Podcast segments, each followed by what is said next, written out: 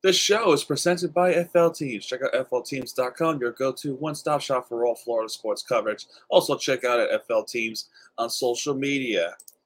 This is High Heat 305. I'm your host, James, and happy Labor Day, everyone. We celebrate this holiday to recognize uh, the contributors of the labor movement, military, fun, and everything. We say thank you for this amazing holiday. And because of that, I was able to celebrate with y'all. And the way to celebrate with y'all for today is we talk about what's going on around the Miami sports. Um, and we we should start off by um, poking the bear a little bit because I think this needs to be again addressed of what's been happening and the fact that it's still an ongoing issue. It really mind boggles me, and it really mind boggles a lot of people in the Miami area. And if you know what I'm talking about, we are talking about the Miami Marlins. What the hell? They are, they just look lifeless. They are lifeless. And um, a lot of things that could have went wrong could actually turn out to be wrong ever since that Jazz Chisholm injury, right? Through his he was expected to come back some point around the All-Star break. And it turns out that that injury that he had as he was selected to become an All-Star in the month of July, right? We didn't know that that injury that was, he was expected to come back could actually turn out to be a season-ending injury.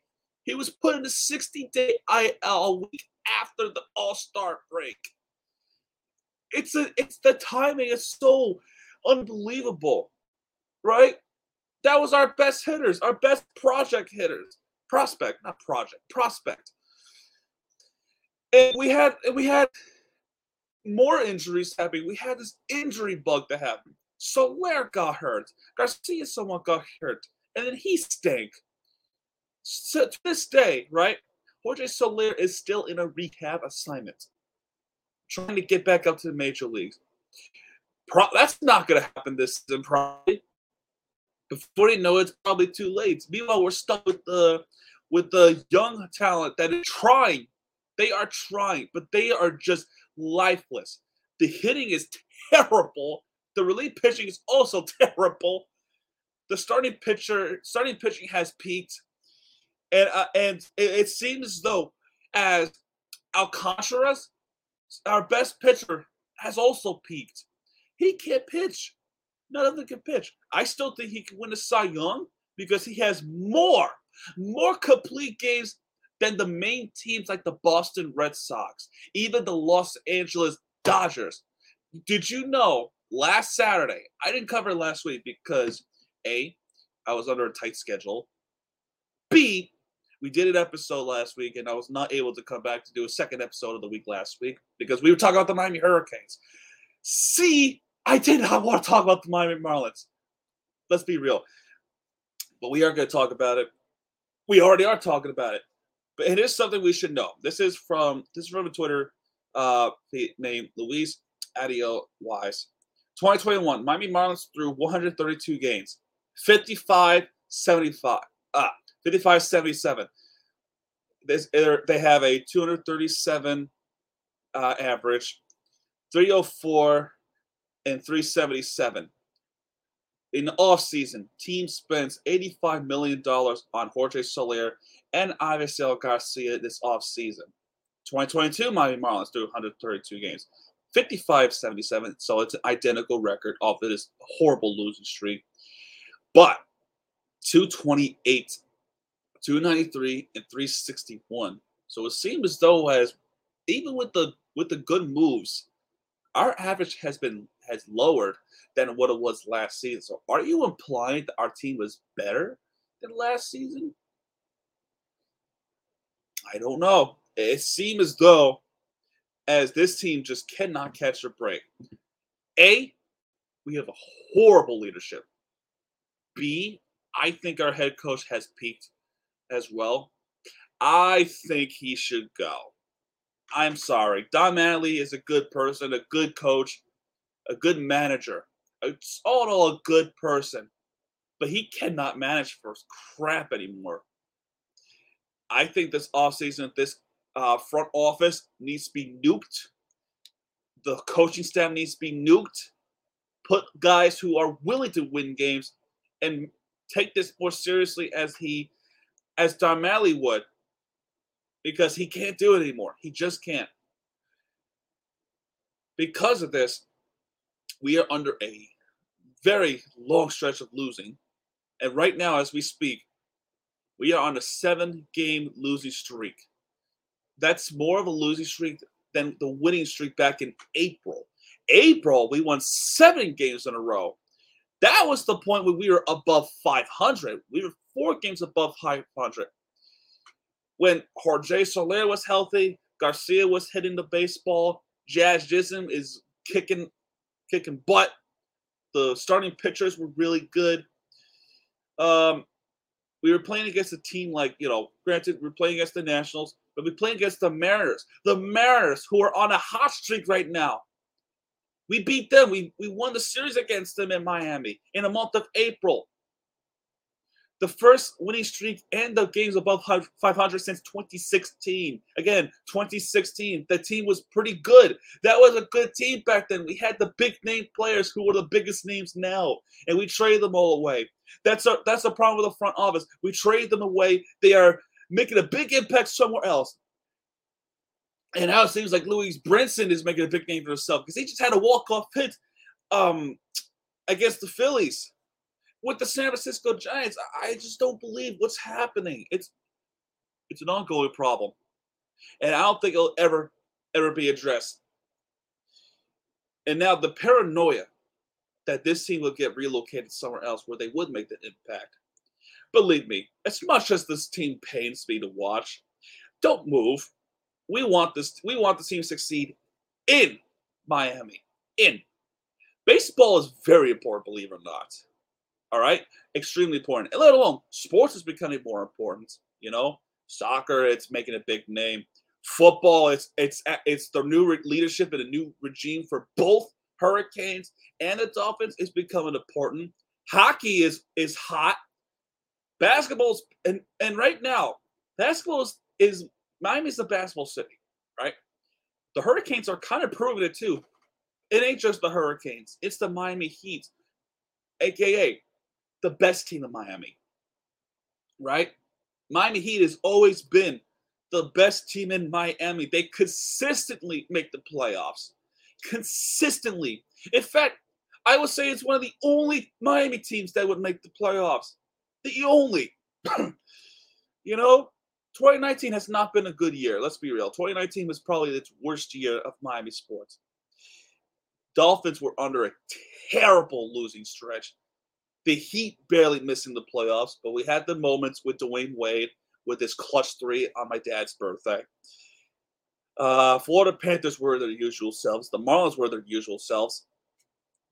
Since 2019, Miami sports have have risen, really risen up into being a sports city of America. It ain't just Tampa Bay let's be real. It ain't just Tampa. Tampa's good ever since Tom Brady came along. But Miami is getting hot. And it will and it's gonna get even hotter. If this team right here would actually do something to consistently be good. I don't know. I've said what I said. All in all, I said my piece again for the constituent time. Um, and I gotta be honest with you, I have not been watching the Marlins games because I just don't think I would enjoy myself watching a Marlins game. A lot of pain has been happening this last couple of weeks, including this one. Donovan Mitchell to Cleveland.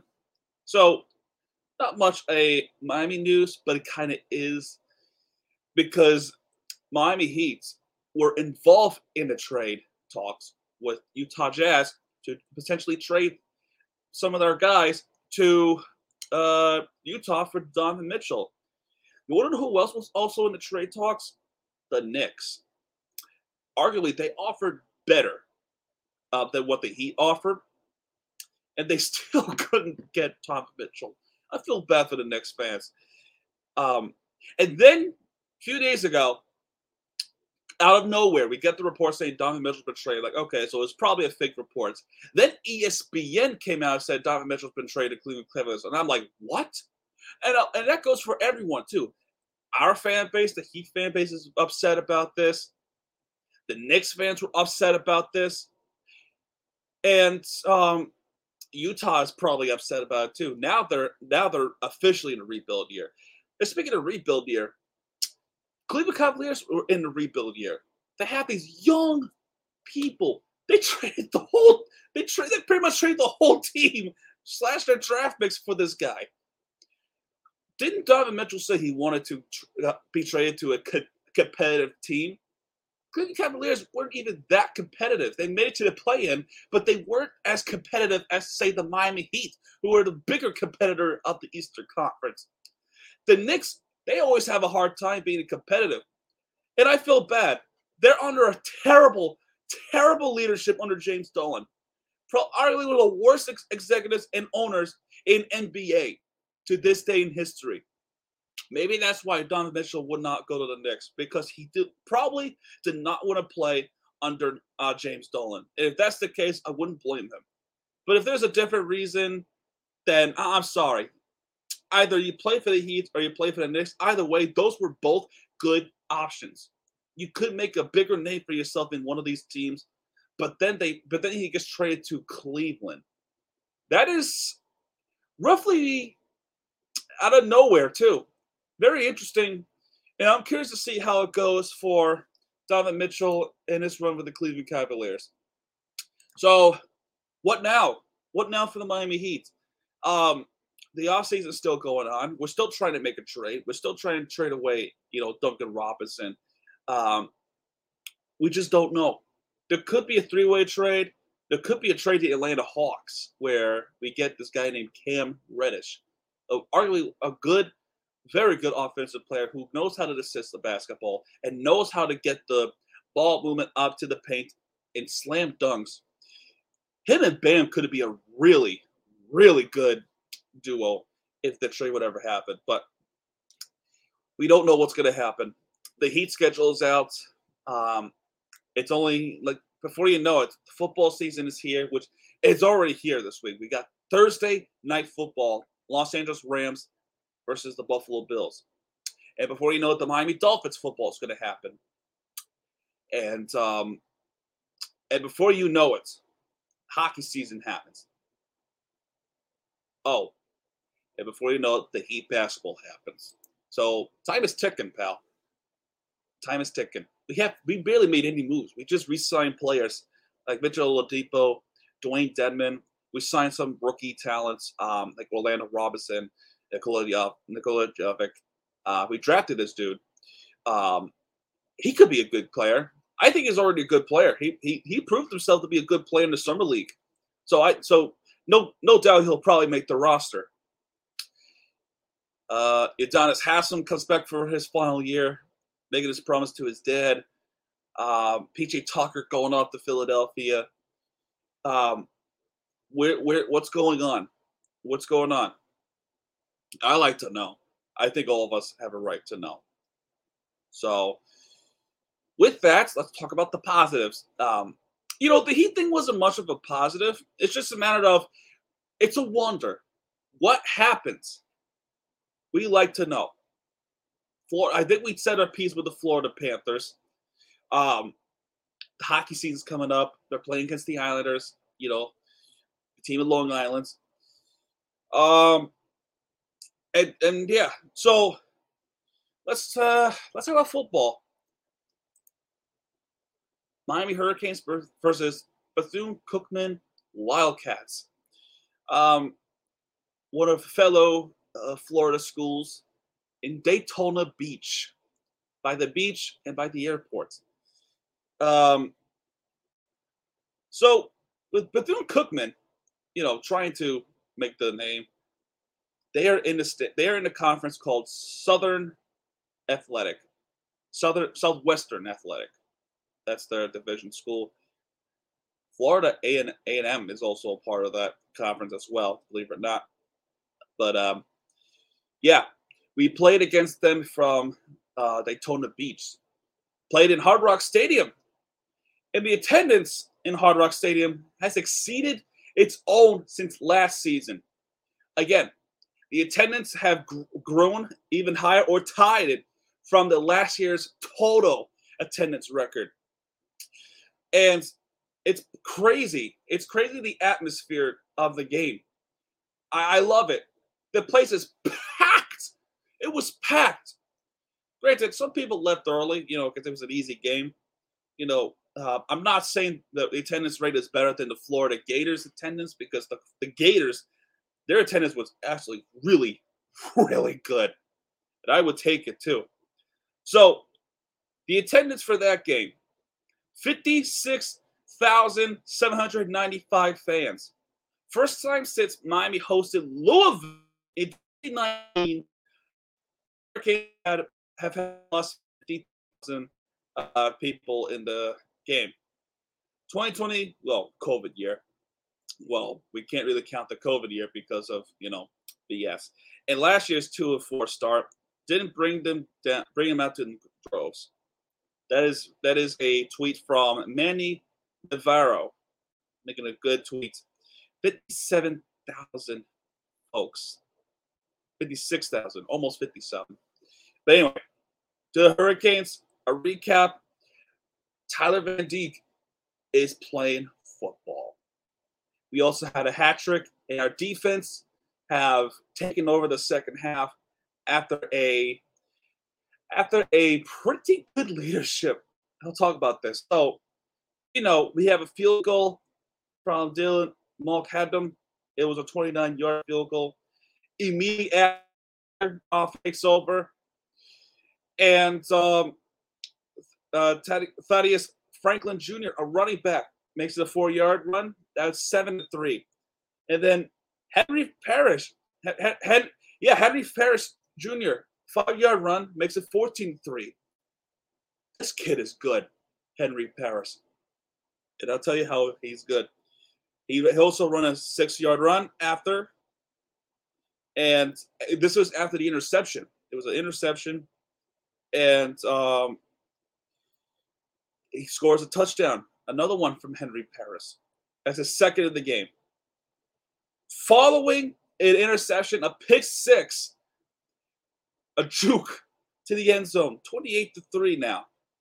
Oh, sure. 28 to 3. It is kind of a scare because afterwards, afterwards, uh, Gilbert for uh, Frierson, 13 yard interception return. Quashon uh, Bride, 34 yard pass from Jalen Jones to make it 10 to 28. I'm like, ah, oh, no.